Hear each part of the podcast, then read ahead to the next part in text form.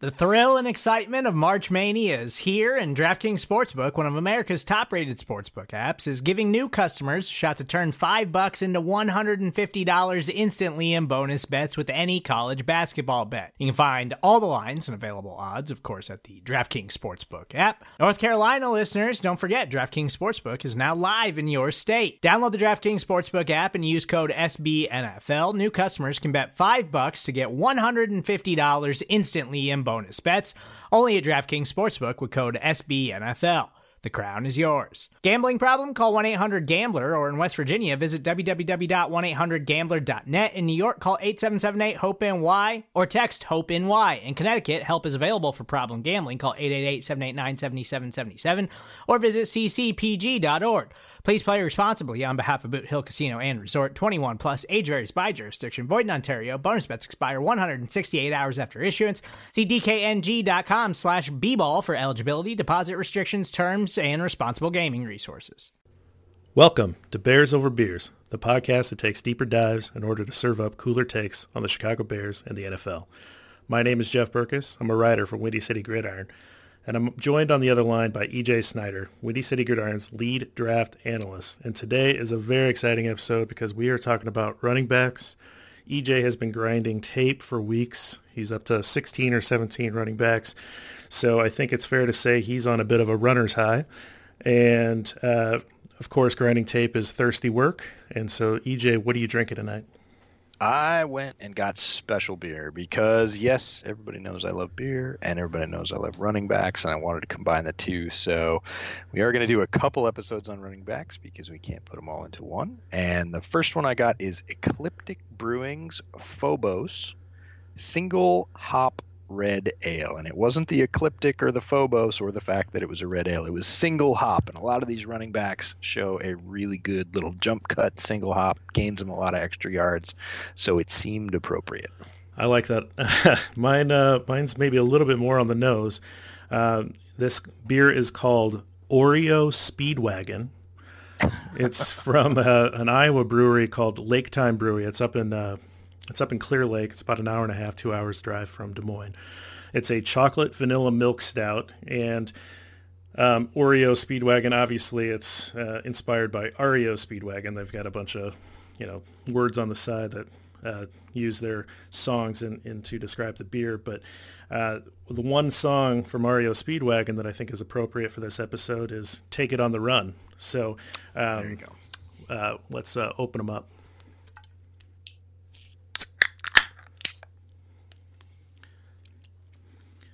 Interesting thing about this brewery is uh, Des Moines Register runs kind of a March Madness bracket for 64 local breweries or 64 local beers, I guess. Some breweries have multiple entries. And they just finished up, and this brewery took second place with their peanut butter porter. And I know that you kind of chuckled last time I told you that I was drinking a peanut butter porter. Um, you said something about eating it with a spoon. Uh, but it's a good beer. They're making a lot of really good dark beers up there, and uh, this one uh, tastes like a cookie. So uh, nothing wrong with that. I I saw so many beers at the beer store. I thought, oh, that I wish Jeff was here. That's that's a beer for Jeff. Boy, that's a beer for Jeff. nitro nitro vanilla porter, and uh, you know caramel after fire stout and and all these things. I thought, man, Jeff Jeff's got to be here. We gotta we gotta get Jeff some of these beers. But uh, this is my first offering from Ecliptic. I don't think I've had any of their beers before. They're out of Portland, Oregon, uh, and this is a very warm red. It's pretty nice. Um, definitely, uh, some some reds come out quite crisp, and this one's kind of on the other end. Um, it's got uh, it's got definitely that maltier flavor to it. Um, it's quite nice though. I like it. This beer literally tastes like a cookie. It's been a while since I've had it. no, it, it literally tastes like what it looks like on the can. You know, they don't always uh, happen like that, but this is, it's pretty amazing. You know, I, I, guess if nothing else, sometimes I just want a milkshake. And so I, I now I know uh, it, it sounds like you do. I mean, just coming from this end. Now I know the beer to get when I just want a milkshake. All right. Well, um, big news coming out of uh, Ryan Pace trading away Jordan Howard to the Eagles.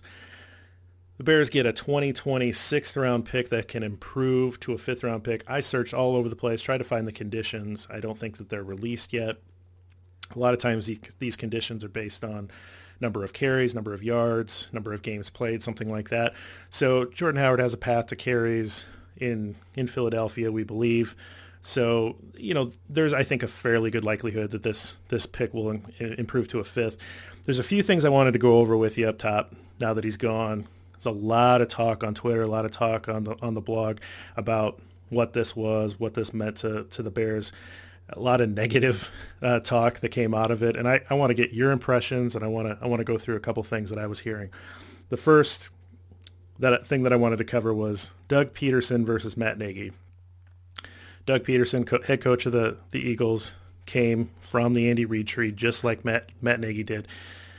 And I think the assumption was, and it was certainly my assumption last year going into the season, was that Jordan Howard was going to have a really good year because I watched uh, Doug Pederson use a back similar to Jordan Howard and have success. And it just didn't happen that way. And and so I think that there's a little bit of negative pull from Nagy right now saying, well, they, you know, if Doug Pederson can figure out how to use them, why can't Matt Nagy? And I think it's just uh, in general, they just have a different philosophy on what they want in a running back. And Jordan Howard just wasn't it for Matt Nagy. What did you think? I think that's absolutely true. And I think there's been smoke around this since last year at this time. And at that point, it was almost like they were the Bears were sticking their toe in the water and saying, "Hey, if we got rid of Jordan Howard, how would you guys feel about it?" And and a lot of people had the same reactions, but even more viscerally last year because Howard was coming off a year where he ground out a lot of yards for John Fox, and everybody still had a really high opinion of him. But I think it's been pretty clear if you go back now and sort of look at the tea leaves, where a lot of people have said, "Hey, you need you need to take this seriously." I don't think Jordan Howard is their guy, and I think they're going to do what they need to do to go get their guy. And there's been a lot of resistance to that, as you said but I don't think it's been a mystery. And now I think we see very clearly that that's absolutely correct. Pederson's going to use three backs in rotation. He's going to do it really, really well. He did it last year. The way the Eagles mixed their backs, especially late into the season, was was just masterful. It was really artful. I watched, uh, I think, three Eagles games late in the season, just at random points. They happen to be on national TV, and the way that Philadelphia used those players that they had was very very good. And I think Jordan Howard becomes the new Jay Ajayi in, in right. Philadelphia. He's gonna he's gonna fill that role and he's gonna do it really really well. Back to the conditions of the pick. I haven't seen the conditions either. I saw one place actually that said it was listed as a non-conditional pick. It was listed as a sixth. I haven't done any research to back that up.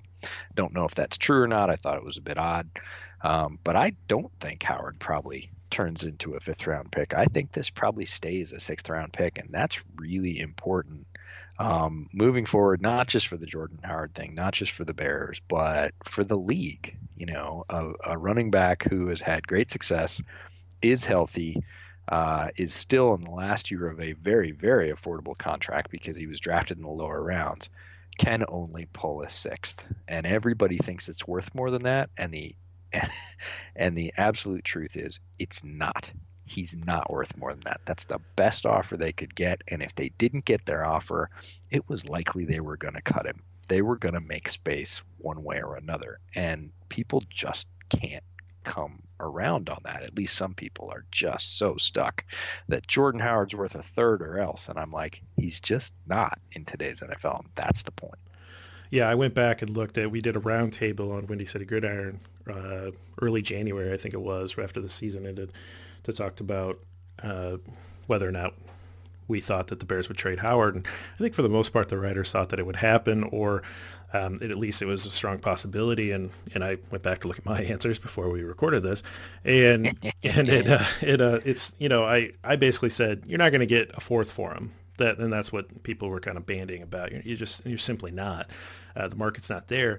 And and I had said at the time I'd probably keep him in you know unless I get a fifth.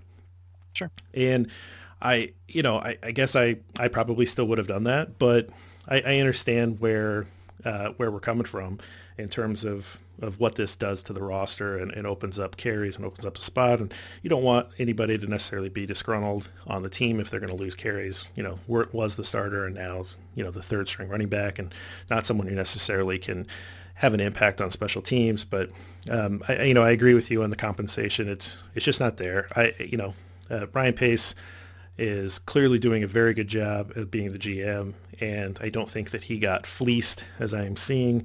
Unfortunately, no, that that uh, word keeps being uh, bandied about with with uh, every time someone doesn't like a move, but um, I, I, I just don't see that. Uh, I think this definitely opens things up for Mike Davis, maybe even more than we would have thought, uh, but certainly opens things up for a rookie, which is obviously what we're going to be spending a lot of time on over the next two episodes. I, I think Tarik Cohen probably keeps a similar workload, and so it is going to be interesting to see what that workload is is distributed on. But uh, I I think when it comes down to uh, scheme fits are very important, and when you change scheme, some players are going to be impacted. And Jordan Howard was a really good scheme fit for what uh, John Fox wanted to do, and he clearly was not going to fit in with what Matt Nagy was going to do. He really tipped the hand uh, when he was on the field. You could tell that Nagy felt a lot more comfortable calling plays when Cohen was on the field because he could do a lot more with him. And so that's you know it's it's what happens when you have a regime change is that some guys are going to shake loose. I think that's absolutely true, and that moves us pretty cleanly to Cohen, who remains on the team. And I think one of the things to keep in mind about Cohen, because Cohen's not an everything back either, and that was kind of the knock on him coming out, is that oh he can't be an every down back, and he went out for the first maybe six games of his career and tried to prove that he could be an every down back and slammed into every linebacker he could find. And I remember saying at that point, man, if he keeps this up, he's tough as hell, but if he keeps this up, he's gonna get he's gonna get broken because he was out there really trying to make a mark and say I'm I'm super duper tough. And and after he sort of backed off that we we got to see the Tarik Cohen that that everybody really liked. And who I think and I, I'd love to get your thoughts on this. I'd say that Tarik Cohen is the Bears best offensive weapon right now. He is the most electric exciting offensive player that the Bears have had in my lifetime Ooh. That's that's where I'm at with Tarik Cohen. He's an that's ex- impressive. He's an explosive player. He can, I, okay, lifetime uh, might not be the best because I was born in '82. Walter Payton is still playing. Say, yeah, so how about my conscious my conscious fandom, starting yeah. with Neal Anderson and all of the receivers that we've had. I just think he's the most exciting offensive player. I'm not talking about Devin Hester returning kicks or returning punts. I'm talking about offensive player just the explosive nature that he brings to the game. He's a tough cover. You know, he can break a screen to the distance. He can take a handoff to the distance. He can throw the ball. I just think he's just the most exciting thing we've got.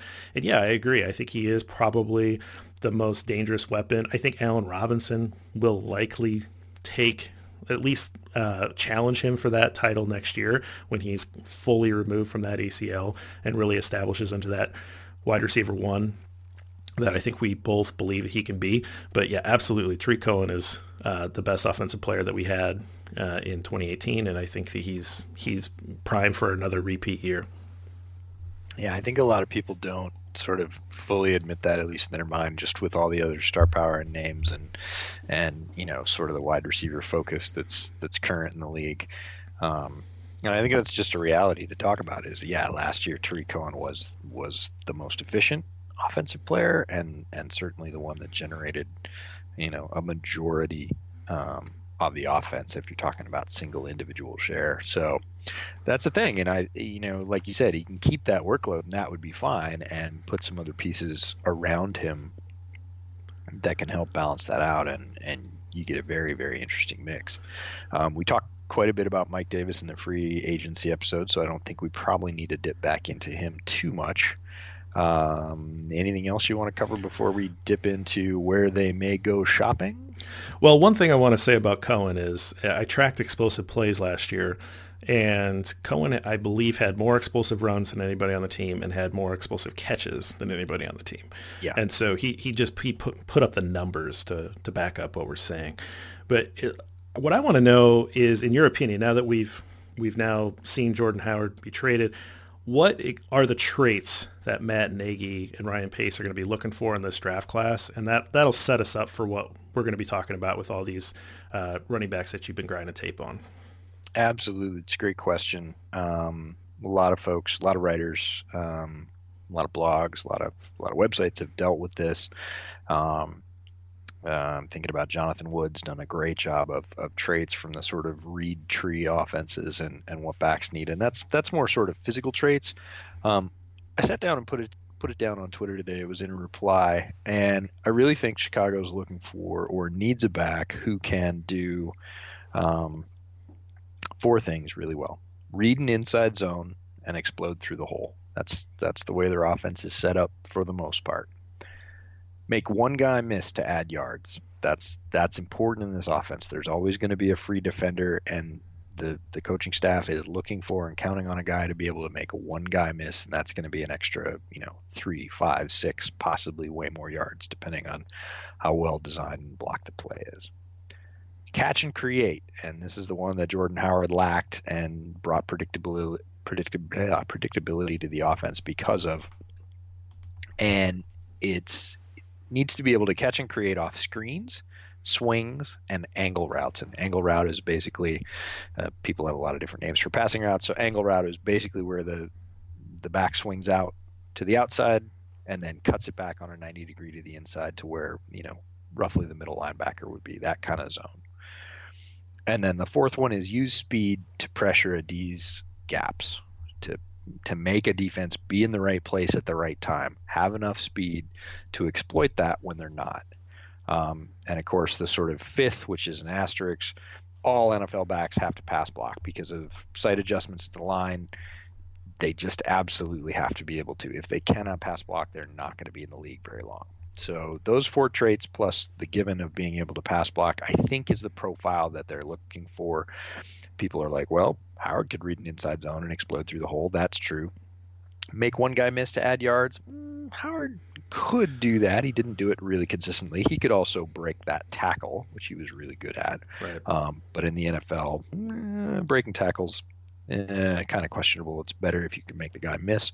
Catch and create he could catch absolutely. A lot of people have said Jordan Howard can't catch. That's not the point.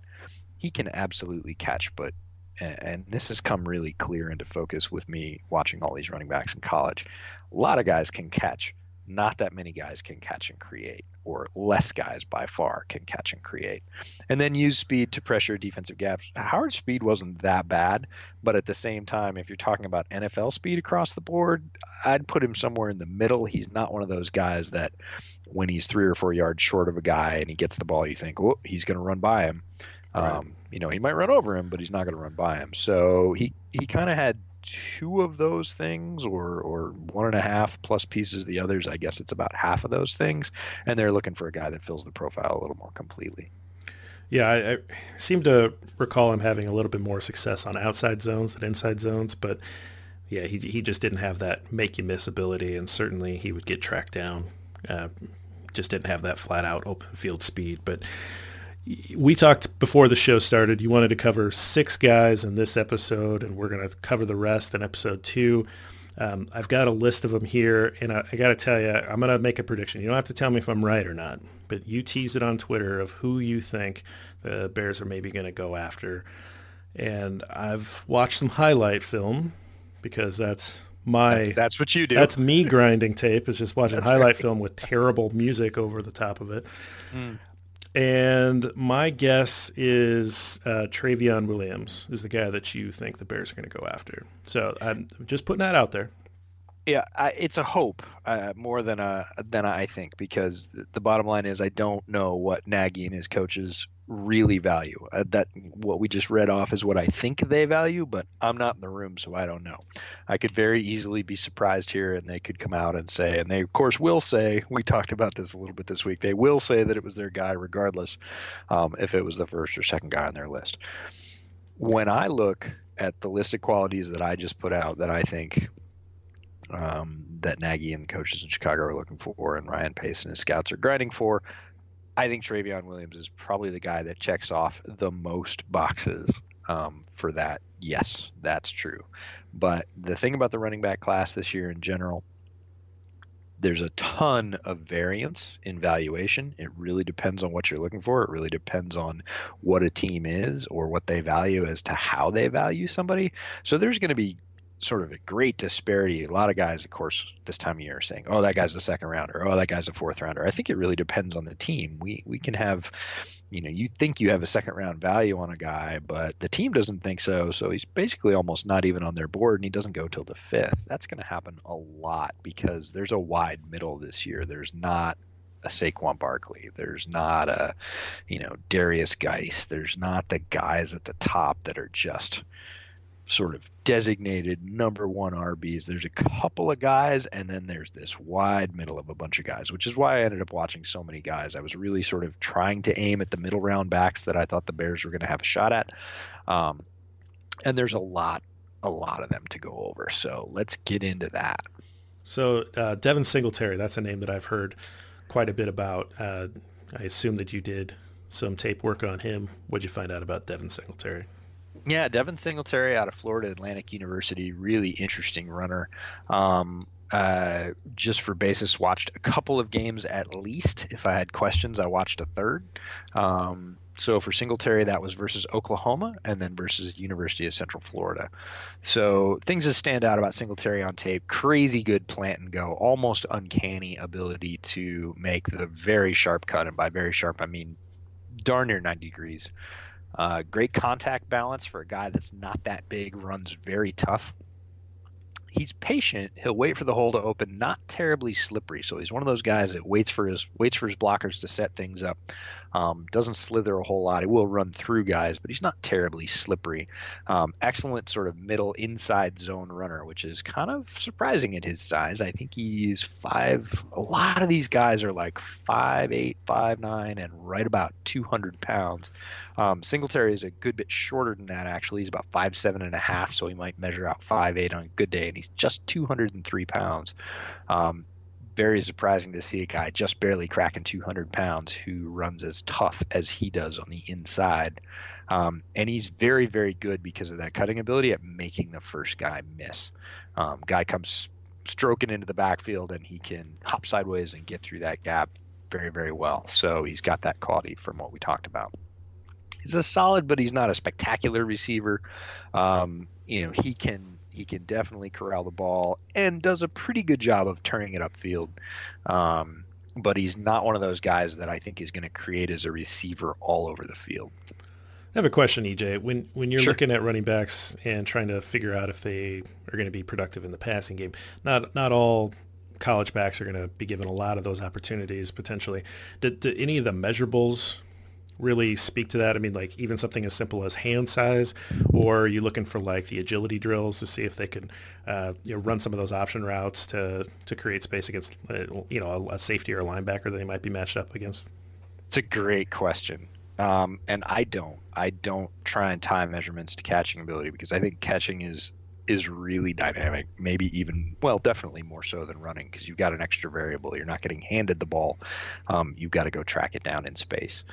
And you're right. A lot of folks don't get uh, their offenses just don't pass to the running back very much. Um, we'll talk about some that pass to the running back way more than anybody in the pros will. But um, another guy that comes to mind is um, Elijah Holyfield. We're going to talk about him out of Georgia. I think he can catch, um, but literally in two or three tapes worth of you know, watching, he caught like two passes. Georgia just doesn't throw to their backs very often. So again, I think he can do it, um, and it's a bit of projection for those guys that don't catch a lot of balls in college. You have to look at the few they do catch and say, hey, was he fluid? Was he able to adjust to the ball? Um, and sometimes you just have to say, hey, he catches what's thrown to him because maybe the quarterback, you know, threw it right at his face mask and he grabbed it. Okay, that's all. That's all you need to look at, and you say, I think he can catch, but don't ever say, oh, he's a great receiver based on that. So, right. really good question. Uh, on the downside for Singletary, a uh, bit of a diver or a pusher as a blocker. He's not a great blocker. Um, he'll he'll cut block okay. Um, not great as a stand-up pass blocker, not terrible. Um, has a capacity or a tendency, I should say, to take some negative runs when he's looking around. That patience and that that cutting ability. Sometimes he waits a little bit too long, ends up taking either a, a no yard or a couple of yard loss. Um, and he's not great as a route runner. So you, a lot of times, even if they don't get thrown the ball, if they go out on a route, you can see, uh, you know, are they a practiced route runner? Are they setting up a defender? He's kind of a roundish route runner, um, and he doesn't do with a lot of um, authority. Let's put it that way. He's not super sharp. Um, you can kind of tell that he's not getting the ball, and I think that may be sort of a factor of the offense. They may say, like the old Baylor offense, "Hey, if you're not going to get this one, just go out, move your defender, and if you do that, that's enough. That's that's what we need you to do in this offense." It kind of looks like that on his pass routes. So, not a not a really good resume as a receiver. Very interesting runner. Um, has some great highlight runs. Um, even against great defenses, and runs a lot tougher than a small guy maybe you think should. But um, turns out size has just about nothing to do with how tough you run because I've seen big big guys who run soft, and little guys who run incredibly hard. Um, Cohen's a great example of that. He's you know very short, but he's powerfully built and he runs really really hard even in the pros. Yeah, he's a tank. Uh, so Singletary overall, what do you think uh, in terms of fit for for the Bears? I think good, not great. Um, I think he'll probably be a round or two higher on other teams' boards. Um, I think Nagy and his guys are going to be looking for a little bit more dynamism um, and experience as a receiver, uh, and probably a little bit more in the in the pass blocking, that stand up pass blocking role. Uh, again, Singletary's okay at that, but he's he's going to need some work there. All right. Um, next guy that you wanted to cover was from Penn State, and I uh, maybe this is I just need to get over this, but I'm still having Curtis Enis problems, and so um, t- tell me. Don't a, scout the helmet, scout okay. the player. All right, fair enough, fair enough. Well, tell me a little bit about this guy. Um, Sanders is a guy that a lot of Bears fans are excited about. Uh, he had an Instagram post from O'Hare, which everybody said, okay, he's visiting the Bears, which he probably was. He then went on to delete it. That adds to the intrigue. So a lot of people are like, Sanders is the guy. Um, you know, Sanders, it's going to happen. Sanders is the guy. Uh, I I went into his tape with um, with some expectations. Uh, he tested pretty well. There's been a lot of talk about him being um, sort of a sneaky top guy in the running back class. Um, I was really hoping to see it. Uh, I ended up watching two tapes and feeling like I hadn't seen very much or anything. Um, so I watched a third tape, and there were some plays there, but overall, I just don't see it. So let's start with the with the pros of of Miles Sanders. Miles Sanders is an excellent pass blocker, and I mean excellent, top of the class, um, right up there with guys like Zeke Elliott, who's one of the best pass blockers I've ever seen as a as a collegian. Um, easily one of the best in the class. Squares up, standing up, or cut blocking, very powerful. Um, definitely takes pride in it, and he's very effective. So that's that's a great quality to have. He's got a nice lateral jump cut. He has some incredible hops. There's at least two or three highlights of him hurdling guys. Um, doesn't always get him a lot of yards. Looks pretty flashy, but he can absolutely jump over guys, which is something. Um, pretty good inside runner, can grind out runs, um, and occasionally, and we'll talk about this. Occasionally, he puts one all together.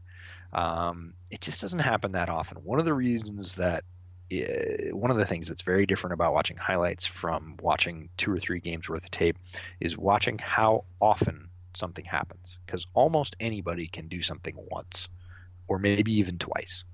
But if i've watched you know almost two full tapes of a guy and i have three total you know sort of flash plays over two full games they just don't do it that often. Um, flip that to a guy like um, oh, Rodney Anderson from Oklahoma. Uh, right. Uh, in the first three quarters, I had like six plays where I was like, wow, oh my God, I don't think anybody else could do that.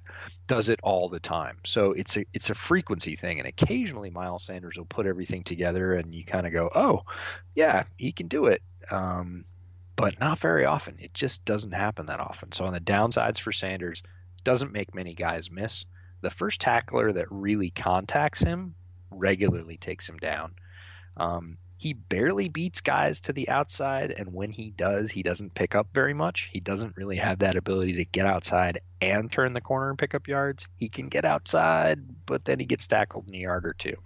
He's not terribly creative. Some ball security issues popped up. Um, he only had one or two, I think, one real fumble, um, and by real I mean called um, as a fumble.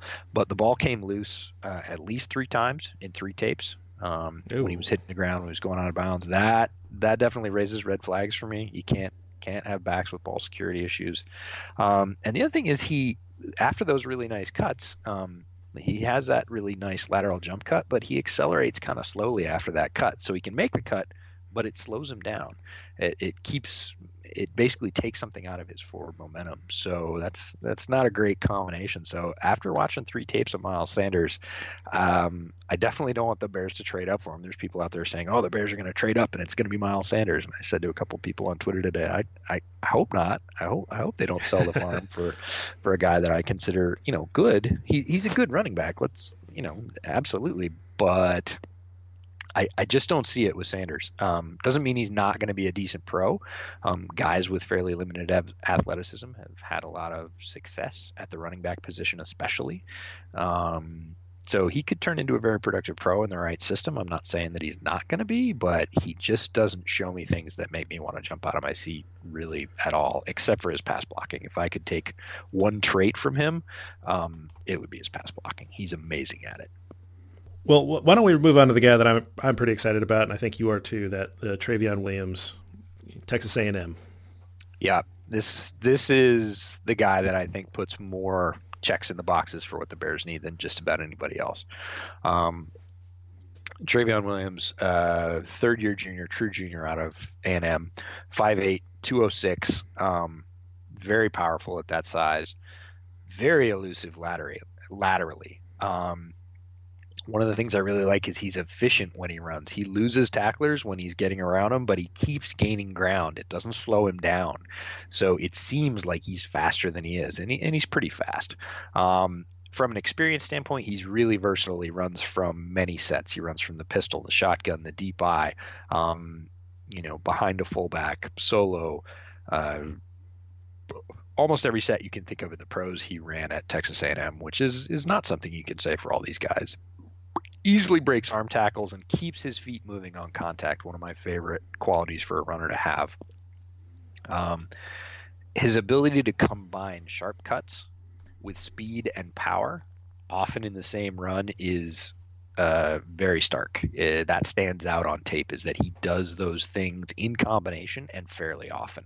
He's very effective as a blocker. Um, probably would have taken the title if Sanders hadn't been there. Um, and he has an excellent sense of when to cut north. And when I say north, I mean upfield and the burst to do so. So he knows when that hole's going to open and gets north. He doesn't dance around a lot. Very aware of down and distance. He's a smart runner. He knows if he needs three and he gets four, he's fine. Um, he is incredibly strong and his his endurance is crazy.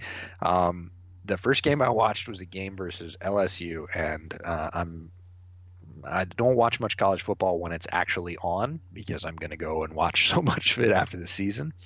Right. Uh, college football fans will remember that game went to a seventh overtime. Oh my, that's correct. Seven OTs. Uh, I, I, really wondered when I was about halfway through the tape. It was about a 13 or 14 minute cut up, which is pretty long for running back. And I remember I was about halfway through the tape, and there was like two minutes left in the fourth quarter. And I said, "Oh, it must you know must have gone to OT. Maybe they have a lot of replays." third re, you know, third wow. OT, fourth OT, fifth OT. So he's in the seventh overtime. He's got uh, like 33 carries or something at this point. Uh, you know, it's just crazy for one game. It's basically three games uh, worth of runs for just about anybody else. Um, and he's in the seventh overtime and he's blasting off chunk gains. Uh, it, you know, that that is that's crazy because of the kind of runner he is. He's tough. Yeah, he had th- he was 33 for 186. That's a 5.6 yard average with two touchdowns, and that was in the fourth OT. I didn't even track all the way through the seventh.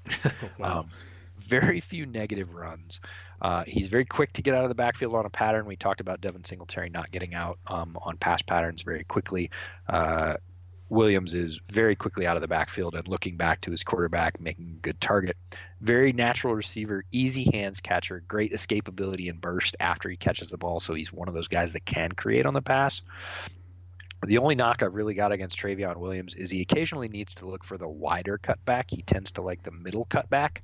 Um, and on a couple of plays, he definitely uh, left yards on the field by sort of trying to just cut it back to the middle when that true backside cut was wide open. And, and that's something that'll probably increase. But this is a guy with vision, power, speed, the ability to catch, the ability to block. Um, just a great, great player. A really fun tape to watch. Well, I'm sold. I'm I'm ready to go get him. But the next guy that we have listed here is actually the guy that I got in my one and only mock draft that I did on one of those websites, Fanspeak or mm-hmm. something. And I could have taken somebody different in the third round, but this may surprise you, but I took Amani Hooker, the safety out of Iowa, I'm with shocked. my third round pick because, you know, Hawkeyes, we need more of them. Uh, and, and, in the fourth round, I got Elijah Holyfield, which I was pretty excited about at the time. Mm-hmm. What do you think of that? Yeah, Elijah Holyfield's taken a lot of junk in the um, pre-draft process because his 40 wasn't great at the combine. His 40 wasn't much better at his pro day. That was a little bit better, but it wasn't a lot better. But anybody that is not going to pick Elijah Holyfield because of his 40 didn't really watch his tape at Georgia. Um, Holyfield is famously the son of Evander Holyfield, uh, his boxer father. Um, and a lot of people joke that uh, his dad had knockouts faster than he ran the 40, uh, which is true, but his dad was a great boxer. Um, he looks like a good hands catcher, but again, he's a guy that rarely had to do it. He's capable, but what I put is capable, but not amazing here. Um, Georgia just doesn't throw to the back very much. He secured the catches they threw to him. He didn't look super fluid doing it, but he didn't look like he was fumbling with it either. He secured the ball and, and took off, and that's what he needed to do. He's a decent blocker. He keeps his head up. Um, that sounds like very faint praise, but a lot of guys, when they pass block as runners, just hit the guy and sort of buck their head down. Um, and that doesn't work very well, uh, especially for any kind of decent pass rusher one good thing about Holyfield is he gets lateral quicker than almost any back I've ever seen. When he decides that he's he's going towards the line and he decides, hey, I'm going to cut this out to the left or going to cut this out to the right, his ability to pivot his hips and start sprinting sideways is it's like a snap. It's crazy, and he uses really small, subtle moves to set up and avoid defenders. Um, a lot of people will call this good feet. A lot of people will call this, you know, patience into the hole or, or, or timing or any other number of things. Uh, it makes a guy who's not as fast of foot, who's not as fleet uh, at the top end, which is really what 40 measures, look a lot faster because he's sort of just barely uh, avoiding people and then slipping by them. Very good at finding the inside seam and pushing it quite hard. He's got great balance and bounce. Um, a pretty nice spin move. Some guys have spin moves that are that are just painful to watch. Some guys have amazing spin moves. His is somewhere in between. It, it's it's effective. Let's put it that way. And here's the weird thing: he gets to the edge pretty regularly. In the SEC, Georgia playing in the SEC, he gets to the edge pretty regularly, more so than a guy like Miles Sanders. Hmm. Yet Sanders is cleanly faster than him in the 40s. So what does that mean? Well, means that Holyfield's acceleration might be a little bit better. We talked about Sanders not quite getting out of cuts very quickly, that he takes a bit to accelerate. Holyfield excel- accelerates very quickly. He has uh, nifty feet, but we know he's not fast on the top end. But yet in the SEC, he's still getting around the edge. So that's why, to me, tape is always going to be the premium arbiter. When you put the pads on, you put the ball in his hand. What does he do? He gets to the edge in the SEC. I don't really care what his 40 time is. Is he going to get caught in the open field? Yeah, he probably is. But lots of backs in the pros get caught in the open field.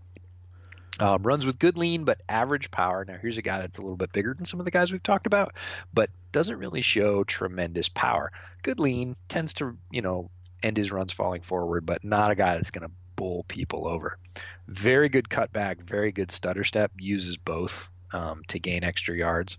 If we've got knocks on Holyfield, it's that that top end. He's not super fast. He's not a race car. He's not going to run away from people, but he is very quick. And the other one is Georgia gave him big holes. Georgia's line is really good at run blocking. The list of Georgia running backs is long and, and deep. Um, they're really good at the run game, and he had some very big holes to run through. So the question is, how's he going to perform when those holes aren't as big? I think he'll be okay, but probably not as good as he looked at Georgia. Well, I was going to ask you that specifically. Obviously, Georgia, the best back that's come out of there recently is is Todd Gurley, but uh, last year, Nick oh, Chubb. Oh, really? Well, you think so? I, well, I do think so. Chubb Unless you want to go Michel. way back. Gurley, Chubb, Chubb, and Michel yeah. all came out of Georgia. Actually, all played on the same team at one time. That's staggering. Yeah, that's nuts. But Chubb and Michel just came out last year. So how would you how would you compare uh, Holyfield? And one, and one of the things I like about Holyfield is he just doesn't have the mileage that some of these other mm. backs have. It's true. Um, I would probably put him fourth, but that's more credit to the guys ahead of him. I think Gurley is is all world. He's he's up in that rank, the tier I talked about at the top with you know guys that are clearly one A alpha, you know number one running backs. Gurley for me is is absolutely that.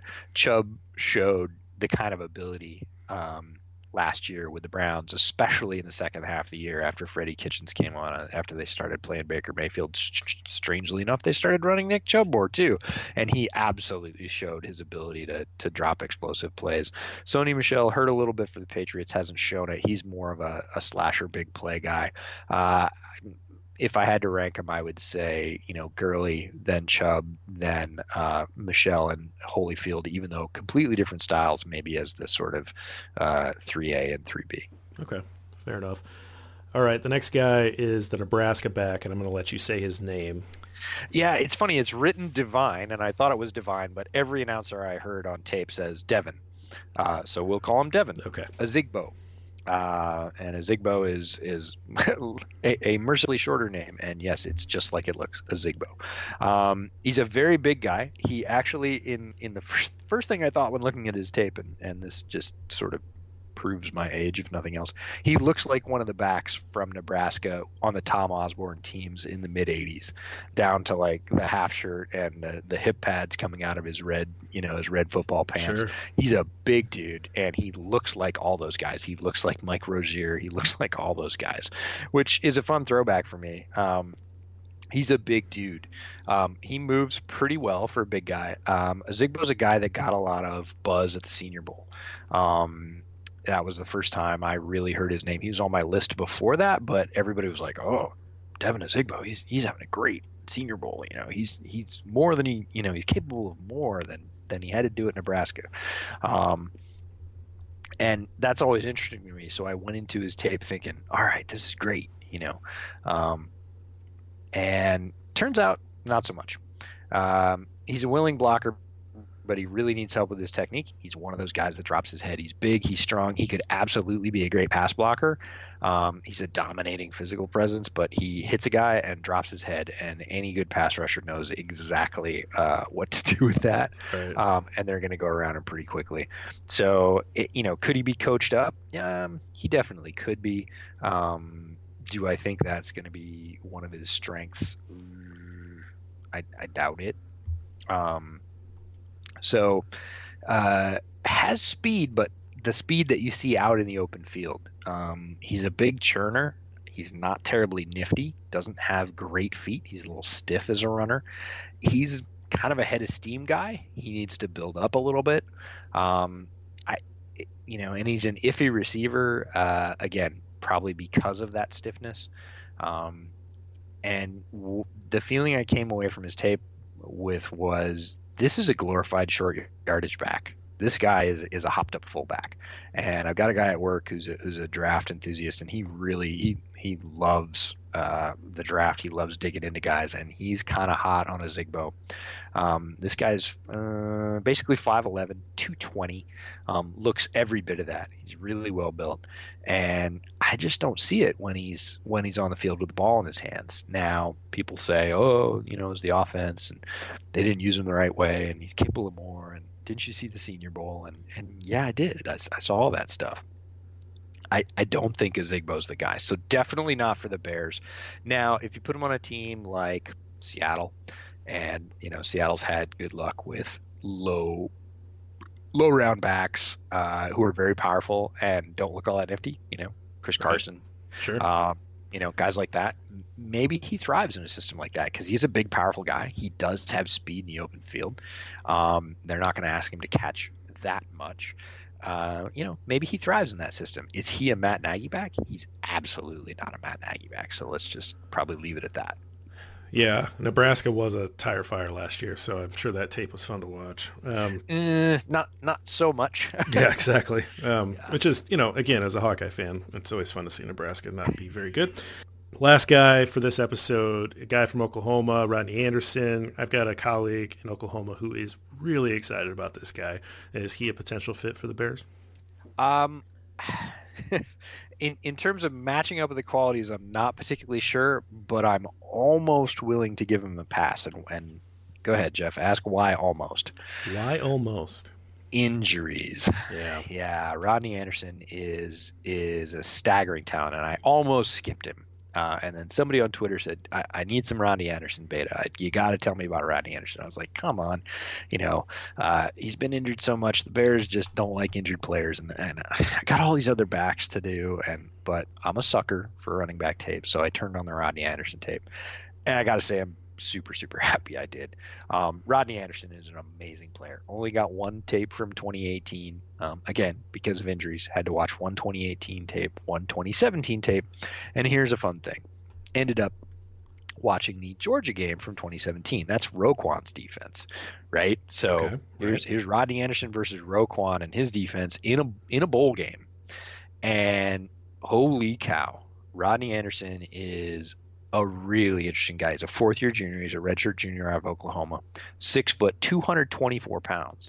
Um, yeah, good size. And he is he runs with a very good square base. He's a great slasher and can link multiple cuts. A lot of guys have one good cut, one good jump cut, one 90 degree cut, whatever.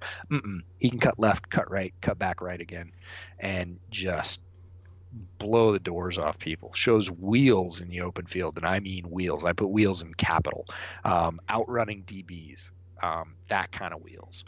Um, can combine three cuts with a broken tackle and then hit those jets and be gone. He has those sort of whoa runs. I posted a bunch on Twitter uh, where I said, look, this is rare ability. There's lots of guys that can do parts of this run. There's very few guys that can do all the parts together. Um, great size, natural swing receiver, runs really hard after the catch, looks natural catching the ball. Doesn't really do down the field routes, but you know looks good. Again, um, catching the routes they threw to him. Has the power, knows when to use it. Um, is a big guy and can shove off defenders at that 220 plus. Great burst and power up the middle when he wants to go.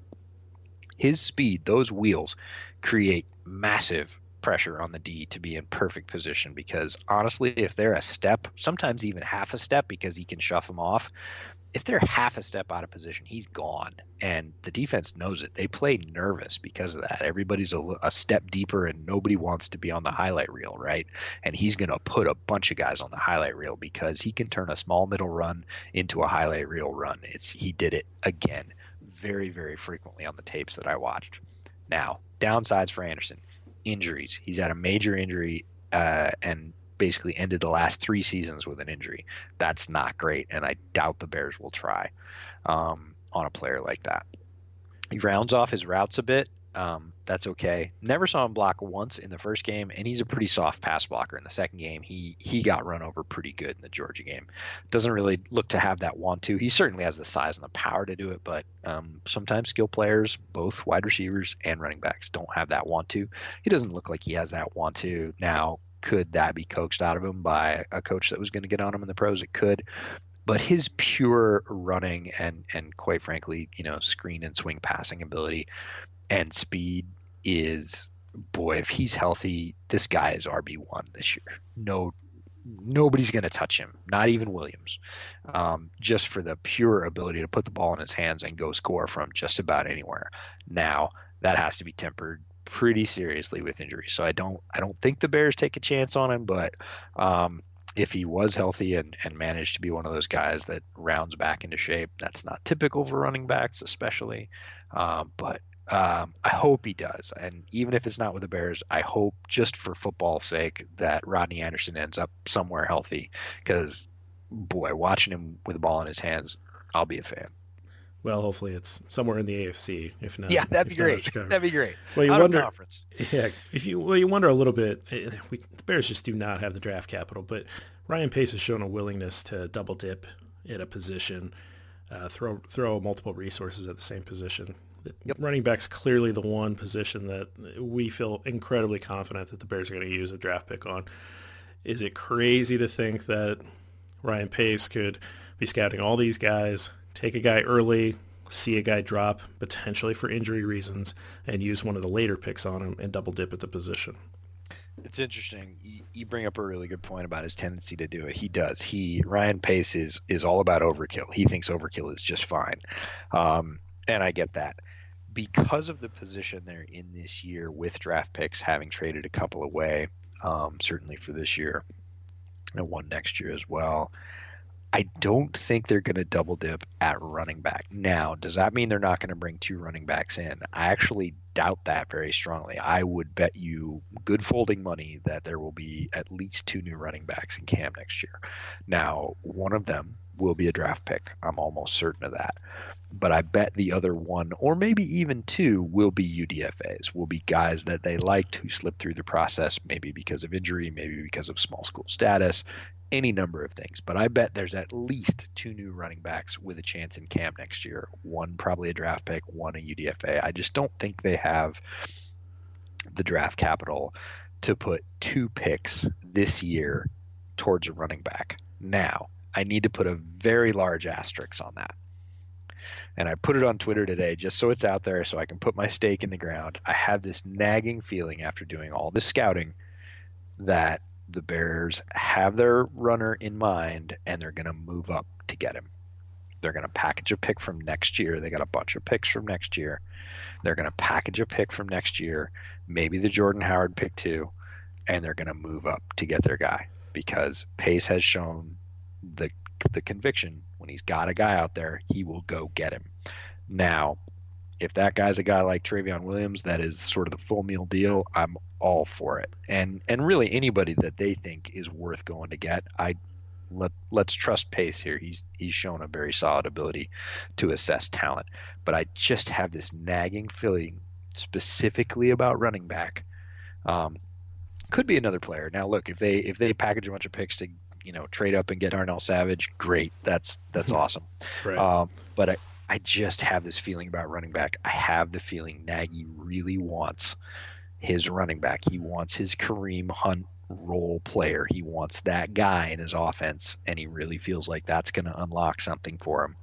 I would not be at all surprised to see Ryan Pace and Matt Nagy package a bunch of picks and move up to get a guy. Now, is it Williams? I don't know. I had an on and off with a bunch of guys on Twitter about this today.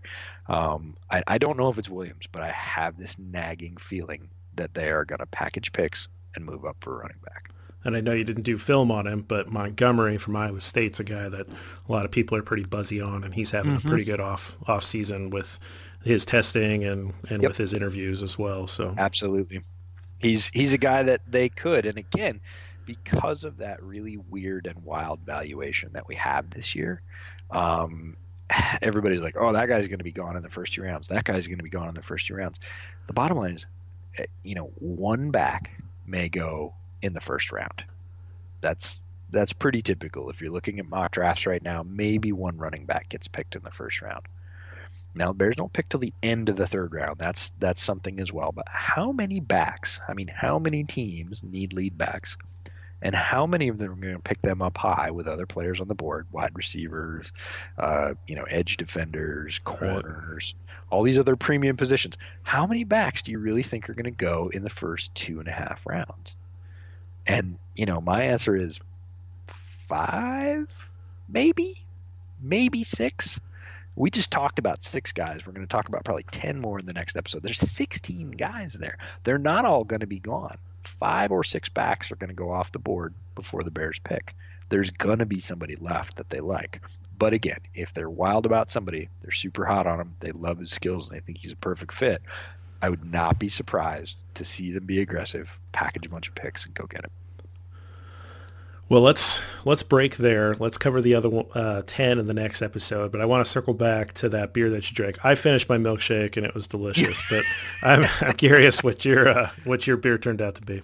I really like it. Um, it's uh, I don't know if it's the single hopping or something else, uh, but I've been I've been sucking on it throughout this episode, and I really I would I'm glad I have five more of these. Let's put it that way. Um, it's very drinkable. Uh, it's got that little bit of warmth at the end, not that sort of bitiness that comes out of certain reds. And uh, yeah, I've seen a bunch of ecliptic stuff on the shelf. I haven't picked it up, and I probably will be giving it a try now because this is a really solid red. I like it a lot. It's not heavy on alcohol. I'm just looking at the side of the can. It's 5.6 by volume. Um, Ecliptic says it's been around since 2013, established 2013. Uh, they list their location in a very classic Portland way as Portland, Oregon, comma Earth. Um, mm-hmm. uh, but it's super solid, hopped with a citrusy, tropical Azacca hops, uh, eight types of malts. You can definitely taste that, that malty finish. Um, finish is creamy and smooth. I think that's a really good sort of description of that, you know, nice warm finish. So yeah, I'm a fan. Nice. All right. Well, next time I'm in Oregon. we got to figure out some beer shipping. I saw all those those crazy malt melt ball stouts, whatever, um, at the at the store, and I thought, God, I gotta get, I gotta have express beer shipping to Jeff. Yeah, I don't think that's legal, but you know, we'll figure something out. We'll we'll figure something out. All right, we'll get us out of here. All right. So, uh, as always, please follow us on Twitter. Uh, give us comments about beer, about football players, about things you want to hear on the pod. We'd love to interact with you guys. Um, the pod has its own Twitter handle that is at Bears Over Beers. Jeff is at at Gridiron Born. I am at the Draftsman FB, as in football. And uh, as always, uh, Bear Down won't be long. We're going to put out a couple of these in rapid succession because we have so much to talk about with the running backs. But we really enjoy everybody that's been following along, interacting with us on Windy City Gridiron on Twitter. Very happy to have you all along for the journey. And uh, we hope to see you again soon. So until then, Bear Down. Thanks, everybody.